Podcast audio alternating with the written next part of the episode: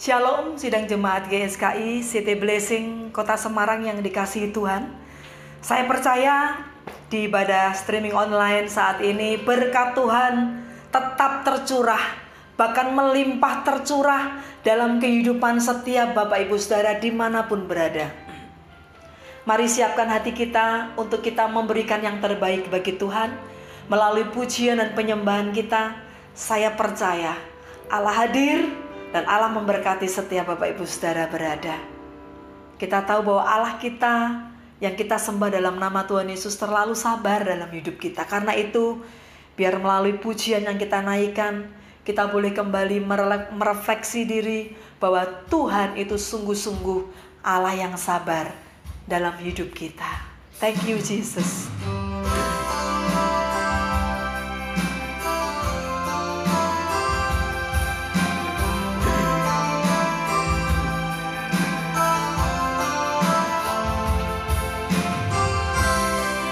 Kasih Tuhan untuk segala kesabaranmu dalam hidup kami. Kasihmu tak berkesudahan dalam hidup setiap kami. Sabarnya Tuhan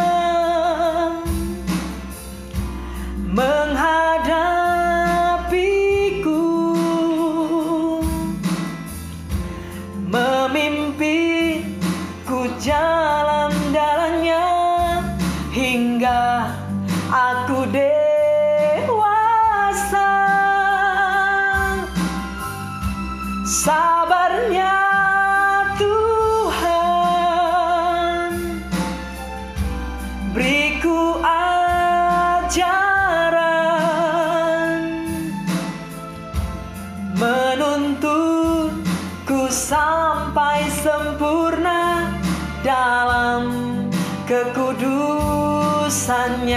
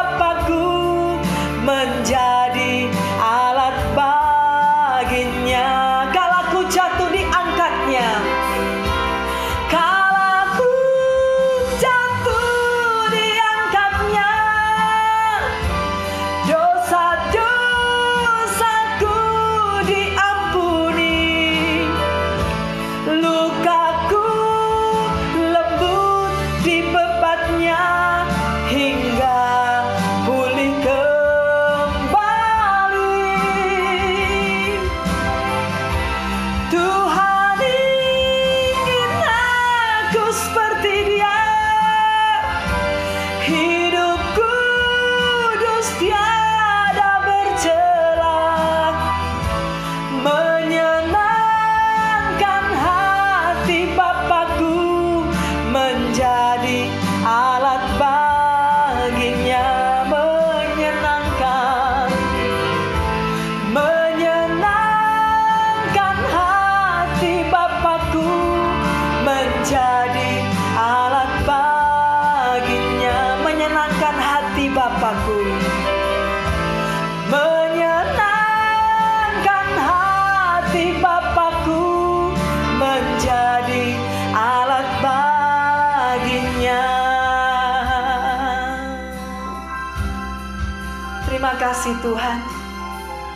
untuk kesabaranmu, untuk kasih setiamu dalam hidup kami. Kami percaya Tuhan, tanganmu tetap menuntun setiap kami di tahun ini, di tahun 2021. Kesabaranmu, kasihmu Tuhan, bahkan damai sejahteramu yang melimpah itu menyertai setiap kehidupan umatmu. Engkau sang damai, Engkau yang menuntun hidup kami. Terima kasih Tuhan.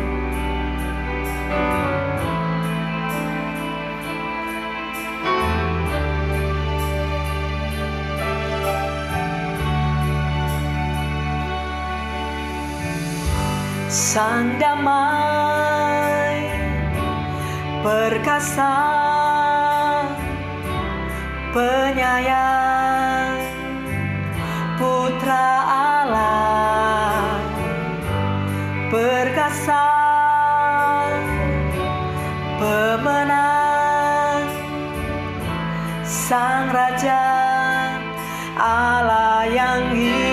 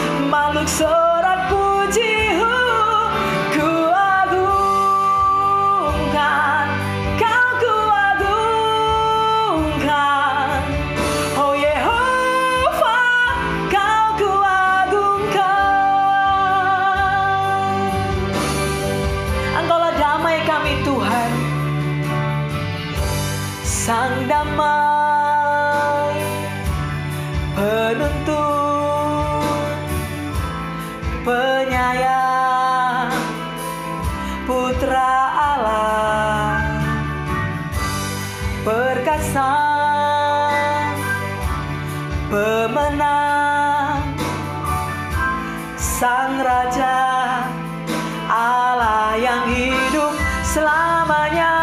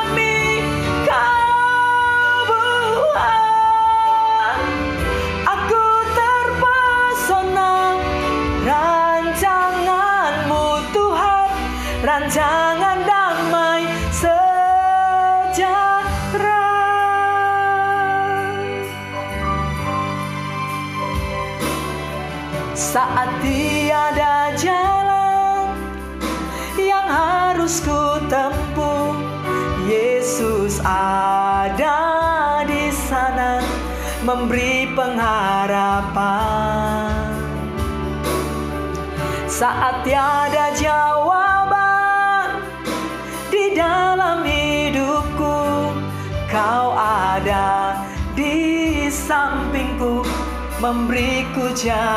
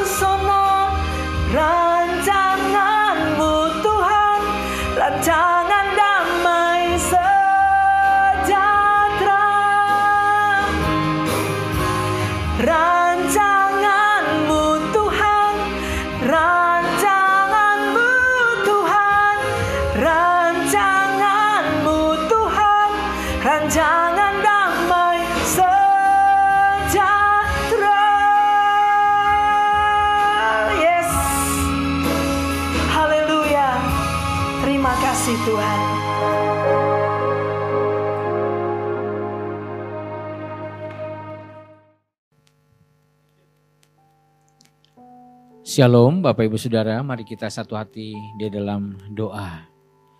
Bapa kami bersyukur kami sudah menaikkan pujian penyembahan kami. Kiranya semua boleh menyukakan, menyenangkan hatimu ya Bapa. Dan kini saatnya bagi kami untuk belajar kebenaran firman-Mu. Terima kasih Tuhan, semua ini anugerah dan berkat Tuhan. Oleh karena itu berbicaralah bagi kami, sampaikan isi hatimu, kehendakmu bagi kami Tuhan. Kami mau belajar, kami mau memahaminya. Terima kasih Bapak Roh Kudus, urapi kami semua. Dalam nama Tuhan Yesus, haleluya, amin. Ya puji Tuhan, Bapak Ibu Saudara kami atas nama Gembala Jemaat dan juga atas nama Gembala Senior Bapak Pendeta Dr. Erastus Abdono ya. Saya mengucapkan selamat ya tahun baru bagi para pengurus, aktivis dan juga anggota jemaat dan juga pecinta suara kebenaran. Nah, Bapak Ibu Saudara dalam bulan yang pertama di tahun 2021 ini kita bersyukur bahwa kita bisa berjumpa walaupun secara online ya. Nah, saya rindu boleh mengajak kita belajar kebenaran firman Tuhan bersama-sama. Kita melihat Yakobus pasal 4 ayat 13 sampai 14 ya. Yakobus pasal yang keempat ayat 13 sampai 14. Demikian firman Tuhan ya, saya akan bacakan bagi Bapak Ibu Saudara. Jadi sekarang hai kamu yang berkata, hari ini atau besok kami berangkat ke kota Anu dan di sana kami akan tinggal setahun dan berdagang serta mendapat untung. sedang kamu tidak tahu apa yang akan terjadi besok. Apakah arti hidupmu? Hidupmu itu sama seperti uap yang sebentar saja kelihatan lalu lenyap. Nah, Bapak Ibu, Saudaraku yang dikasih Tuhan, ini adalah tahun baru, tahun 2021 ya. Sebetulnya hari ini sih sama saja dengan hari yang kemarin ya dengan hari yang seminggu lalu, hari sebulan lalu, hari setahun yang lalu. Sebetulnya sama Bapak Ibu Saudara. Matahari pun terbit dari timur, ya. Bukan karena tahun baru matahari terbit dari barat begitu ya, bukan ya. Semua berlangsung seperti biasa. Ya, memang yang membedakan adalah penanggalannya, ya. Nah, jadi Bapak Ibu yang dikasih Tuhan, kita tetap akan melalui hari-hari seperti hari-hari sebelumnya. Nah, nah biasanya dalam peringatan tahun yang baru, ya, banyak orang memiliki cita-cita yang baru. Banyak orang memiliki harapan yang baru, ya, kerinduan, keinginan yang baru, ya. Apalagi biasanya kalau tahun yang lalu itu ya ada banyak hal yang terjadi tidak sesuai dengan yang diinginkan. Ya, ada beberapa kegagalan, ada beberapa hal yang tidak dapat tercapai. Nah, biasanya banyak orang akhirnya uh, membuat rencana yang baru, ya, membuat uh, new plan, ya, baik dalam studi, baik dalam pekerjaan, dalam bisnis, dalam keluarga dan termasuk pelayanan gereja, ya. Biasanya mulai uh, dievaluasi kemudian dibuat lagi uh, program yang baru tujuan yang baru Bapak Ibu Saudara. Nah di Yakobus 4 ayat 13 ini kita juga melihat bahwa ada seorang pedagang ya yang dia punya rencana rencana baru. Dia berkata, "Hari ini atau besok ya, kami berangkat ke kota Anu. Nah, ya, jadi ada planning mau pergi ke satu kota ya yang dia tidak pernah tinggal di sana.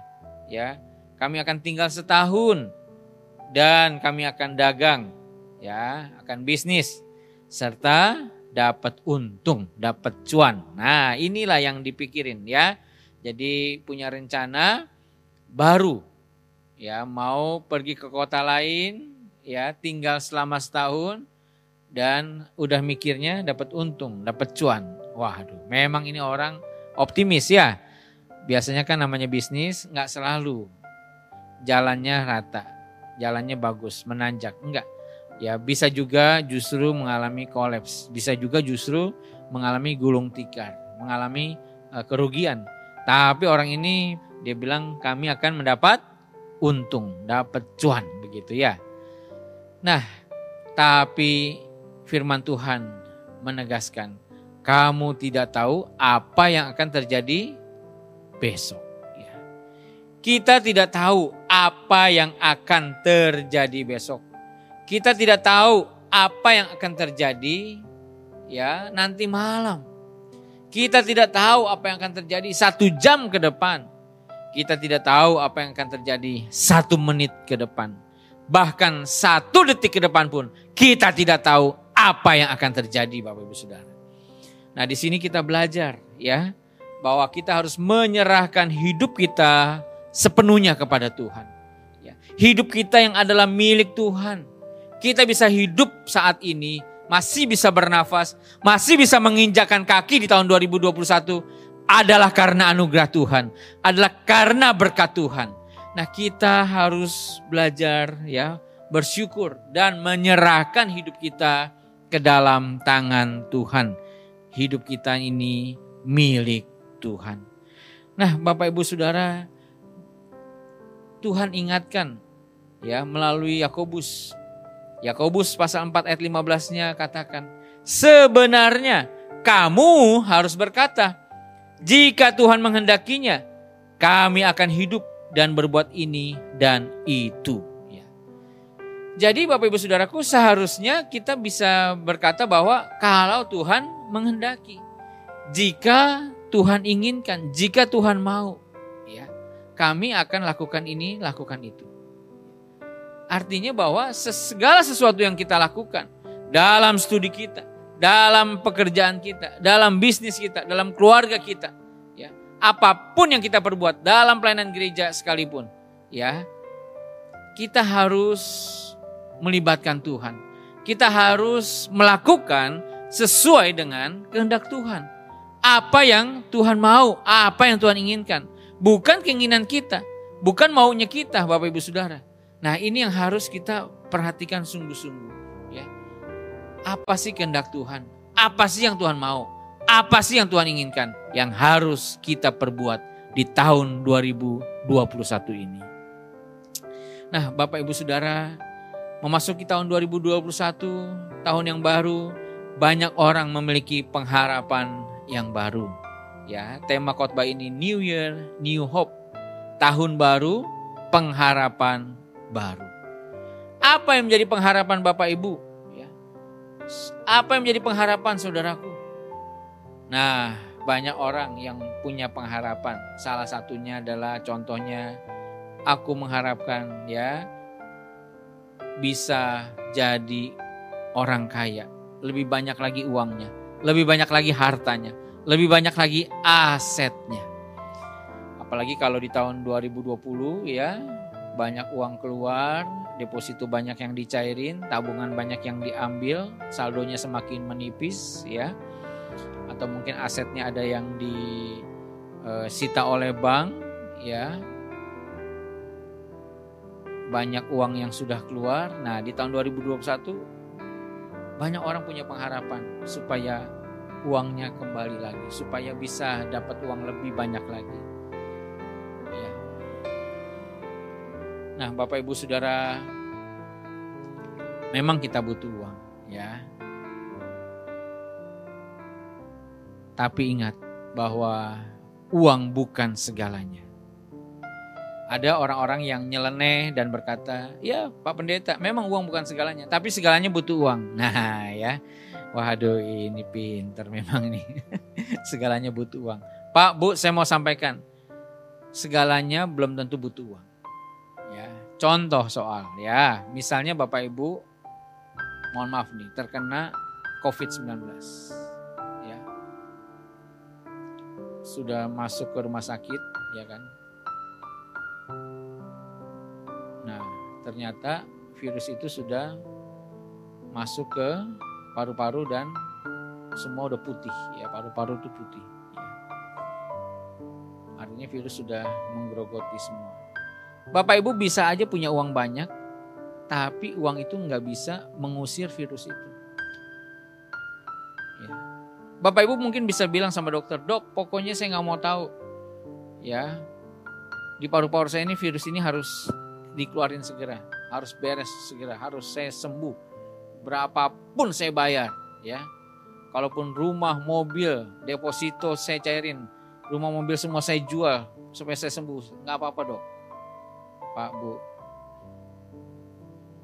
segalanya belum tentu ya butuh uang. Uang belum tentu bisa membantu. Ya, uang belum tentu bisa menolong. Nah di sinilah dikatakan mamon itu adalah ya uang itu adalah mamon yang tidak jujur. Uang itu adalah mamon yang tidak jujur. Uang itu menipu karena kita pikir dengan uang segalanya bisa kita lakukan. Dengan uang segalanya kita bisa perbuat. Tapi ternyata ada hal-hal tertentu yang kita tidak bisa lakukan. Ya, walaupun kita punya uang banyak.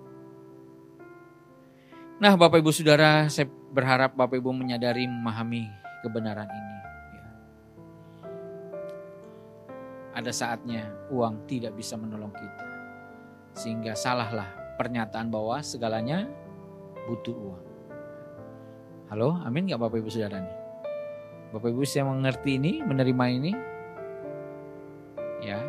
Nah, mungkin juga ada orang-orang yang punya pengharapan agar dalam pekerjaannya mengalami sukses, ya. bisa naik pangkat, bisa naik gaji, atau bisa diterima di kantor atau perusahaan yang jauh lebih besar. Sehingga gaji dan fasilitasnya pun jauh lebih banyak begitu ya. Apalagi mungkin di tahun sebelumnya tidak naik gaji. Tahun sebelumnya gaji malah dipotong 50% ya di tahun sebelumnya ya tidak naik pangkat ya sehingga punya pengharapan ada perbaikan di tahun 2021 ini. Ada pula mungkin yang punya pengharapan agar sukses dalam bisnis. Tahun 2021 sejak tanggal 15 Maret 2020 sejak 15 Maret ya. Kita tidak bisa bertemu di gereja. Nah, sudah mulai ya PSBB. Ya, pembatasan skala uh, besar ya sudah mulai kita mengalami pandemi COVID-19. Ini sudah dihitung-hitung udah 9 bulan uh, minggu Bapak Ibu Saudara ya. Udah kayak orang mau melahirkan Bapak Ibu Saudara ya 9 bulan dua minggu ya. Uh, kalau mama-mama hamil tuh 15 Maret nah udah akhir Desember lalu Desember lalu atau awal Januari ini melahirkan gitu kan ya. Nah, waktu begitu cepat berlalu ya. Mungkin banyak bisnis-bisnis yang hancur, berantakan, ya yang rusak, gulung tikar Bapak Ibu Saudara. Ya, cukup banyak bisnis-bisnis. Orang-orang yang punya tempat besar ya, gedung mewah, bertingkat banyak yang kosong. Ya, mall-mall juga banyak yang kosong. Orang juga pada masih agak takut ke mall ya. Takut terpapar virus Covid-19. Banyak bisnis yang tutup Bapak Ibu Saudara. Ya. Memang cara bisnis sekarang sudah agak beda. Kalau dulu offline ya, pedagang datang ke toko. Tapi sekarang ya tinggal dilihat di handphone kita, di iPad ya, komputer langsung bisa beli Ya, kita nggak perlu macet-macet, nggak perlu buang waktu, ya. Nah, nanti barang datang sendiri. Nah, ini banyak perubahan. Ya. Nah, mungkin ada di antara Bapak Ibu yang punya pengharapan, wah nanti uh, bisnis di tahun 2021 lebih baik lagi. Berharap supaya vaksin segera ya dibagikan dan uh, vaksin boleh diterima sehingga Eh, peluang untuk sakit atau terpapar COVID-19 itu kan semakin kecil atau enggak ada begitu ya. Nah, Bapak Ibu yang dikasih Tuhan, banyak pengharapan dalam benak kita, dalam pikiran kita. Ada juga orang-orang yang mungkin di tahun 2020 tidak jadi menikah ya. Karena COVID-19 harapannya di tahun 2021 bisa merit, bisa nikah ya ada beberapa jemaat yang punya rencana menikah di 2020 mundur ya. Mundur, pending.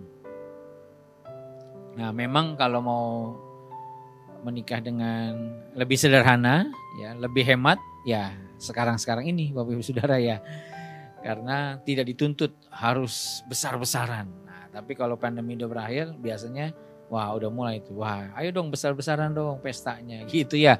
Menikahnya besar-besaran, undang banyak orang. Kalau sekarang nggak dituntut banyak orang Bapak Ibu Saudara. Jadi anak-anak muda yang mau merit, nah inilah waktu yang tepat ya untuk uh, menikah gitu ya.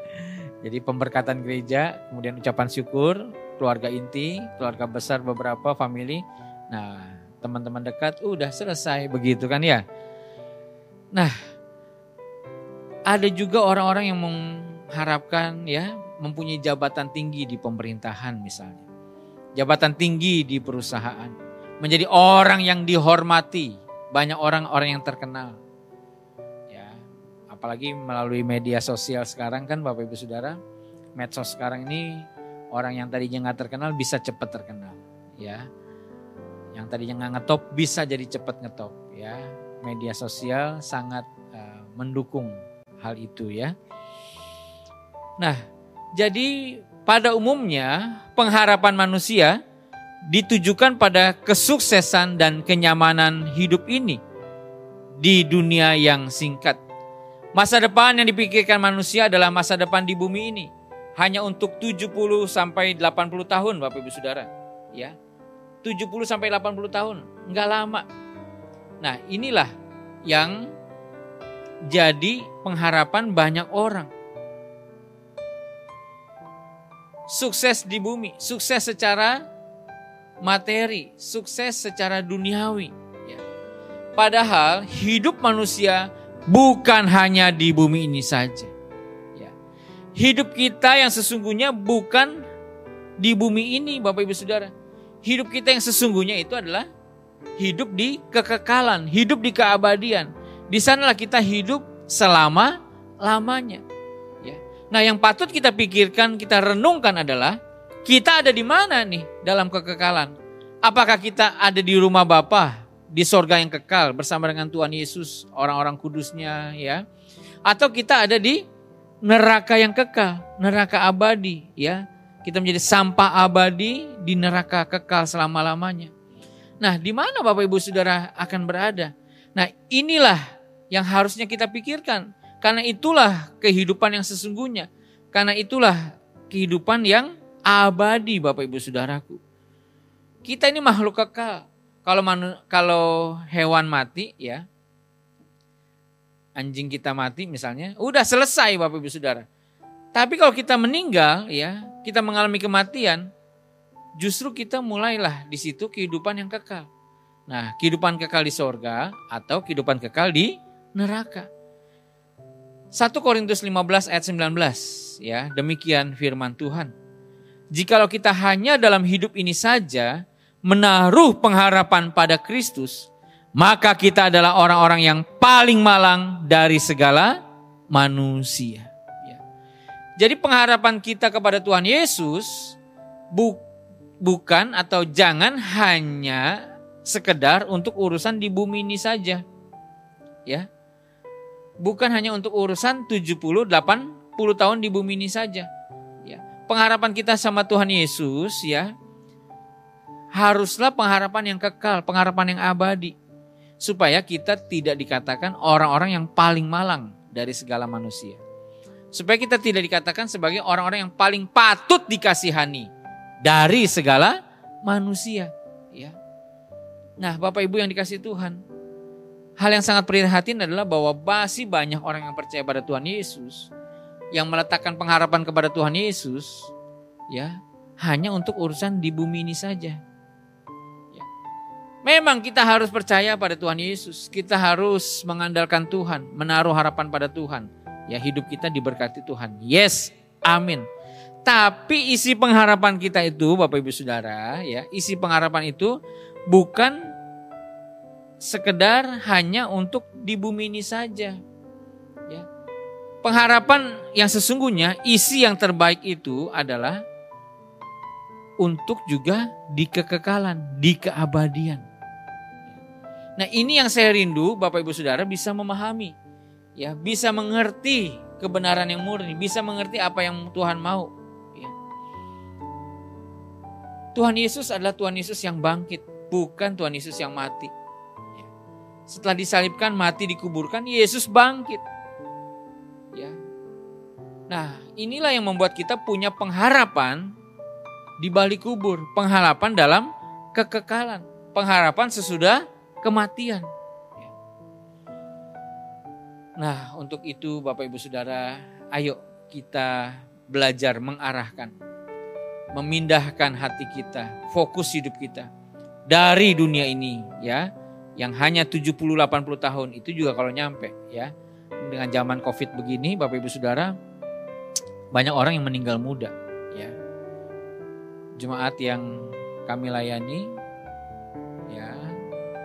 satu orang di usia 40 di bawah 40 tahun dipanggil Tuhan karena Covid ya kawan sepelayanan saya ya adik adik gitu ya adik sepelayanan gitu kan ya uh, meninggal di bawah 40 tahun juga ya di akhir Desember yang lalu nggak sampai tanggal 25 Desember nggak nyampe ya. Karena Covid juga Bapak Ibu Saudara. Nah jadi Bapak Ibu yang dikasih Tuhan, waktunya begitu singkat ya. Kita harus segera fokus hidup kita kepada Tuhan dan kerajaannya. Tujuan kita itu adalah ya bagaimana hidup kita berkenan kepada Tuhan. Kita melakukan apa yang Tuhan kendaki. Ayo belajar pindahin hati kita. Ya, hati kita jangan lagi di bumi Bapak Ibu. Ya, fokus hidup kita jangan lagi di bumi. Ayo hati kita di sorga. Pindahin kepada Tuhan dan kerajaannya. Ya. Artinya bahwa apa yang kita lakukan bukan lagi ya terpusat kepada hal-hal yang sementara, tetapi hal-hal yang kekal. Tuhan Yesus katakan Matius 6 ayat 19 sampai 20. Janganlah kamu mengumpulkan harta di bumi, di bumi ngengat dan karat merusakannya dan pencuri membongkar serta mencurinya. Tetapi kumpulkanlah bagimu harta di sorga. Di sorga ngengat dan karat tidak merusakannya dan pencuri tidak membongkar serta mencurinya. Kita bersyukur bahwa kita punya pengharapan Ya, pengharapan yaitu kita memiliki harta di sorga. Ya, bukan harta di bumi. Ya. Memang kita harus bertanggung jawab, harus kerja keras, rajin tanggung jawab supaya kita bisa hidup di bumi dengan layak. Ya, kita nggak boleh malas-malesan, nipu orang sana sini, ya. Bangun tidur, makan, tidur lagi, makan, tidur lagi, nggak mau kerja, nggak mau bisnis. Wah itu nggak benar, ya. Barang siapa yang malas bekerja, janganlah ia makan. Nah, tapi Bapak Ibu Saudara, uang yang banyak, harta yang banyak, itu bukan lagi menjadi tujuan hidup kita. Ya. Dan yang menjadi tujuan hidup kita adalah bagaimana kita menggunakan apa yang Tuhan berikan kepada kita, guna kita makin dekat dengan Tuhan. Guna kita makin mencintai Tuhan, kita makin mengasihi Tuhan, kita makin mengenal Tuhan. Ya, kita makin mengerti rencana Tuhan dan kehendak Tuhan. Dan kita menjadi rekan sekerja Allah ya untuk boleh membawa banyak jiwa kepada Tuhan Yesus. Nah, Bapak Ibu Saudaraku, Pengharapan ada karena suatu janji, ya. Pengharapan ada karena satu janji. Janji apa yang Bapak Ibu pegang dari Tuhan? Ya. Nah, banyak orang senang janji yang bersifat sementara. Ya. Janji-janji yang bersifat hal-hal di bumi ini yang kelihatan. Ya. Padahal janji Tuhan yang sesungguhnya bukanlah janji pemeliharaan berkat-berkat ya, tetapi janji yang kekal yang Tuhan Yesus sampaikan. 2 Petrus 3 ayat 13 Petrus menulis ya. 2 Petrus 3 ayat yang ke-13 tetapi sesuai dengan janjinya kita menantikan langit yang baru dan bumi yang baru di mana terdapat kebenaran. Ya. Inilah janji Tuhan yang terindah. Ya. Inilah yang menjadi pengharapan kita. Tuhan yang tidak pernah mengingkari janji. Tuhan yang pasti melakukan janjinya. Yaitu langit yang baru dan bumi yang baru. LB3 ya. Nah, LB3 ini kan adalah ciri khas dari uh, gereja suara kebenaran Injil ya sejak kita dulu di sinode lama Rehobot ya GB Rehobot nah, selalu dikumandangkan LB3 ya kalau bahasanya LB3 waduh ya langit baru bumi baru mungkin orang bingung apa sih LB3 ya apa sih langit baru bumi baru nah apa sih ya lihat Alkitab ini Alkitab yang ngomong ini Alkitab yang katakan bahwa kita ya sesuai dengan janji Tuhan kita menantikan langit yang baru dan bumi yang baru. Wow, ini janji Tuhan, bukan janji Bapak Gembala Senior, Om Eras ya, bukan janji Bapak Ketua Umum GSKI. Ini janji Tuhan LB3. Lah kalau orang bingung LB3 apa Pak? Langit baru apa baru apa Pak? Lah selama ini Bapak Ibu dengerin khotbah apa? Mohon maaf. Halo, halo Bapak Ibu. Iya ada di Alkitab ya ada dicatat Ayo kita sungguh-sungguh menantikan langit baru, bumi baru. Ini yang menjadi pengharapan kekal kita, Bapak Ibu. Walaupun Bapak Ibu mungkin saat ini su, saat ini gagal dalam studi. Ya, saudara-saudara, adik-adik gagal dalam studi. Atau Bapak Ibu dulu puluhan tahun males ya. Bapak Ibu orang kaya males belajar, gitu kan ya. Kalau anak yang miskin biasanya rajin belajar, tapi kalau yang kaya-kaya biasanya malas belajar dulu, begitu kan ya. Karena malas belajar, kemudian orang tua pilot, bangkrut, akhirnya jatuh miskin, ya kan? Nah, mungkin Bapak Ibu gagal dalam studi, gagal dalam bisnis, gagal dalam karir, gagal dalam keluarga. Tapi satu hal ini nggak boleh gagal, yaitu apa? punya pengharapan langit yang baru dan bumi yang baru. Punya pengharapan ya untuk menyenangkan hati Tuhan, menyukakan hati Tuhan bersama dengan Tuhan Yesus di rumah Bapa. Tuhan Yesus berkata bahwa aku pergi ke rumah Bapa, aku menyediakan tempat bagimu. Dan setelah aku menyediakan tempat bagimu, aku akan datang kembali. Supaya di tempat di mana aku berada, kata Tuhan Yesus, kamu pun akan berada. Nah, untuk hal ini jangan sampai kita gagal. Jangan sampai kita tidak bersama-sama dengan Tuhan Yesus di rumah Bapa. Jangan sampai kita tidak ada bersama dengan Tuhan Yesus dalam kemuliaannya. Ya, memerintah bersama dengan Tuhan Yesus di langit yang baru dan bumi yang baru. Halo, amin Bapak Ibu Saudara. Ya, ayo kita berjuang terus ya di ayat 14 dikatakan, sebab itu saudara-saudaraku yang kekasih, sambil menantikan semuanya ini, ya.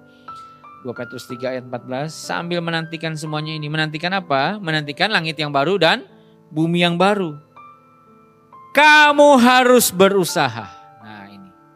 Kamu harus berusaha, kamu harus berjuang. Nggak bisa diam, nggak bisa cuek, nggak bisa santai-santai berusaha, harus berjuang, harus fight. Ya. Supaya apa? Kedapatan tak bercacat dan tak bernoda. Nah ini, hidup kudus, hidup benar, tak bercacat, tak bernoda.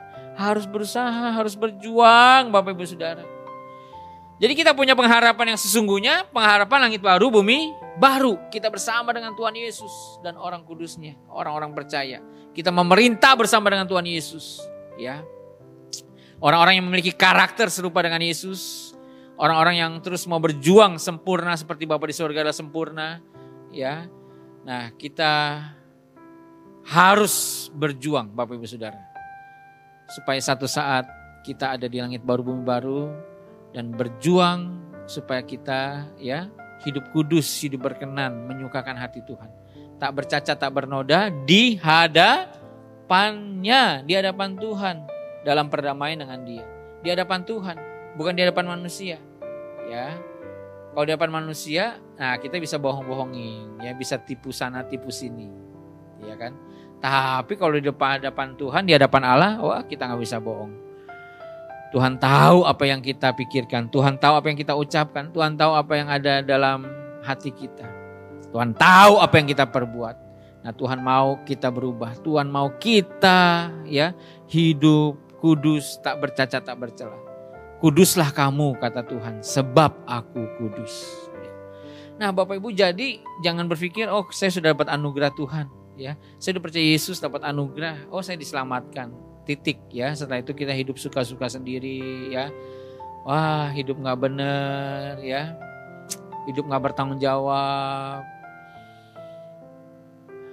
egois, mau menang sendiri ya, nggak mau ngalah sama orang lain, sombong, congkak ya, aduh nggak taat sama Tuhan, nggak lakukan apa yang Tuhan mau, waduh hidup semena-mena, hidup semua gue, aduh pak bu, hati-hati ya, binasa, binasa. Kalau bapak ibu saudara, anak-anak Allah, murid-murid Yesus tidak mau berusaha supaya tak bercacat dan tak bernoda di hadapan Tuhan, binasa. Jangan harap nanti ada di langit yang baru, bumi yang baru. Ayo Bapak Ibu Saudara, kita memiliki pengharapan yang benar. Ya, jadi walaupun kita masih mungkin mengalami kegagalan masa lalu, nggak masalah. No problem. Yang penting jangan gagal dikenal oleh Tuhan. Jangan gagal ada di langit baru, bumi baru. Jangan gagal untuk terus hidup berkenan kepada Tuhan, menyenangkan Tuhan.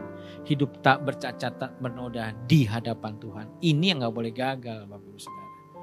Pengharapan kita yang sesungguhnya itu ya bersama dengan Tuhan Yesus di sorga yang kekal.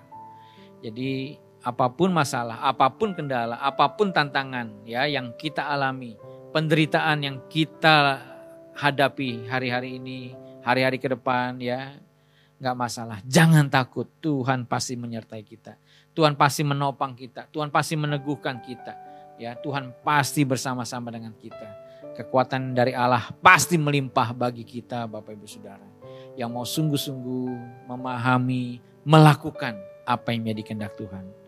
Bapak Ibu Saudara mau? Bapak Ibu Saudara mau? Amin. Ya, yuk kita berjuang sama-sama Bapak Ibu Saudara. Ya, kami para pelayan Tuhan ya siap untuk terus kita sama-sama saling mendukung ya saling uh, menguatkan supaya kita terus maju dalam Tuhan, kita terus ya mengenal, makin mengenal Tuhan Yesus, makin cinta Tuhan Yesus, makin menikmati Tuhan dalam hidup kita di tengah-tengah dunia yang semakin jahat ini, yang semakin jauh dari Tuhan. Ya. Bapak Ibu, dunia ini makin jahat. Akhir Desember yang lalu ya sebelum Natal saya sempat ditipu oleh orang ya mau dia minta tolong ke saya, ya saya tolong malah WhatsApp saya malah di hacker, ya di apa dibajak sama dia ya. Alasannya Pak tolong SMS saya di apa kirim balik ya melalui WhatsApp gitu kan ya dari satu toko uh, ya yang banyak tersebar di mana-mana Nah ya saya pikir saya bantu aja deh, kesian nolongin orang gitu kan ya. Eh nggak taunya malah saya jadi nggak bisa pakai WhatsApp saya. Ya kawan-kawan saya di WA-in yang ada dalam kontak itu seolah-olah dari saya nih bahwa saya butuh uang, saya minta uang. Ya, minta uangnya nggak tanggung tanggung 5 juta Bapak Ibu Saudara. Aduh capek deh ya. Padahal 5 ribu juga saya nggak pernah minta duit sama orang ya. Ini 5 juta ya. Nah ada teman saya di Papua kena Bapak Ibu Saudara, ya kena 2 juta dia ya. Teman saya di Papua tanya, loh Kotim saya juga lagi susah nih uang katanya gitu ya. Wah tapi saya lagi butuh duit. Nah Timotius Tan palsu nulis gitu ya di WhatsApp. Saya lagi butuh duit mau ke ini pelayanan misi ke daerah-daerah, ke pulau-pulau, ya ke Kalimantan, ke Sulawesi. Oh begitu ya Kotim ya. Uh, Oke okay deh rekeningnya. Nah tapi bukan rekening saya pribadi dikirimin nomor rekening. Loh kok ini bukan rekening Kotim katanya begitu ya, dia manggilnya Kotim. Iya, saya ini rekening panitia, saya juga anggota panitia. Waduh, capek gak Bapak Ibu Saudara? Gile bener nih ya kalau bahasa Betawinya nih gile. ya, kacau banget dah ya. Ada aja jawabannya. Nipu-nipu, aduh, zaman sekarang makin jahat Bapak Ibu Saudara. Ya, akhirnya ditransfer 2 juta. Udah hilang deh ya. Nah, setelah saya ada lagi satu pendeta ya kena juga gitu ya. Padahal saya udah ingatkan di grup, saya udah bilang ke teman saya tolong diingatin dong ke ketua ketua admin itu ya dari sinode yang lain, tolong diingatin dong. Eh malah ketua admin juga kena juga Bapak Ibu Saudara ya, kebo dibohongin juga uh, apa oleh petugas dari toko ya yang cabangnya banyak itu Bapak Ibu Saudara ya. Waduh, kacau deh ya. Nah, Bapak Ibu Saudara, dunia ini semakin jahat. Ayo kita berjaga-jaga. Ayo kita berjuang ya, takut Tuhan, cinta Tuhan. Ayo kita nantikan langit yang baru dan bumi yang baru. Amin. Tuhan Yesus memberkati kita semua.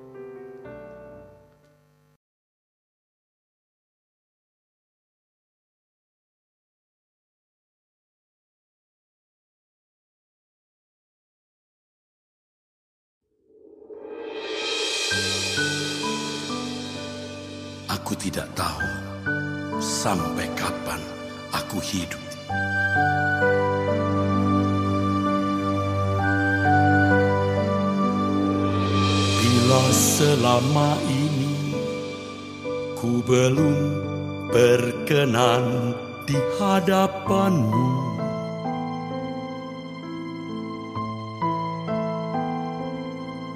Tak ku lakukan kehendakmu Tak ku penuhi rencanamu Bapa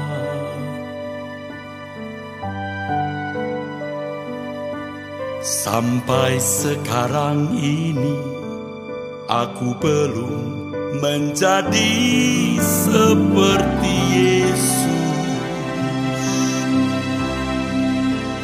Beriku kesempatan di sisa waktuku kau ubahkan satu yang ku perlu. Ku mohon padamu. Sempurna seperti Bapa serupa dengan Yesus. Teladan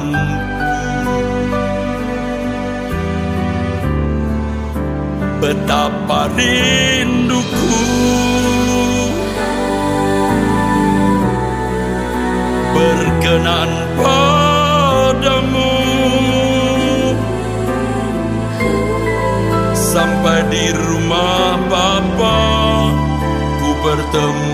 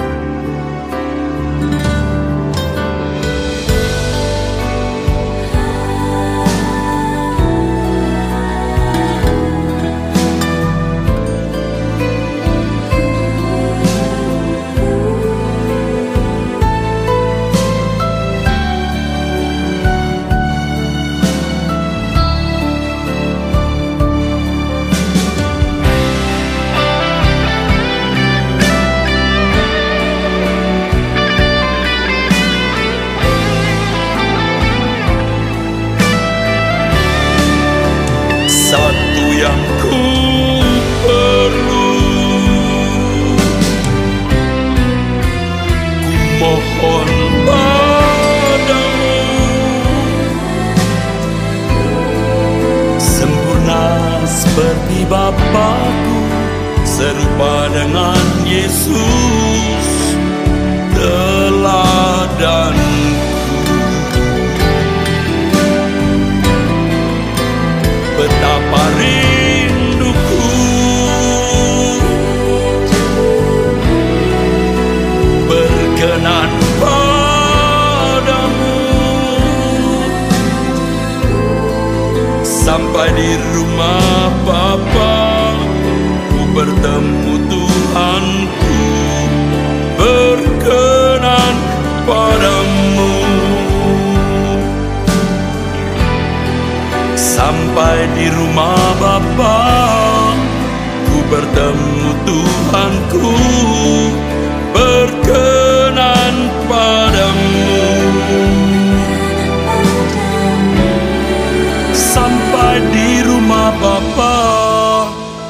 bertemu Tuhanku Berkenan padamu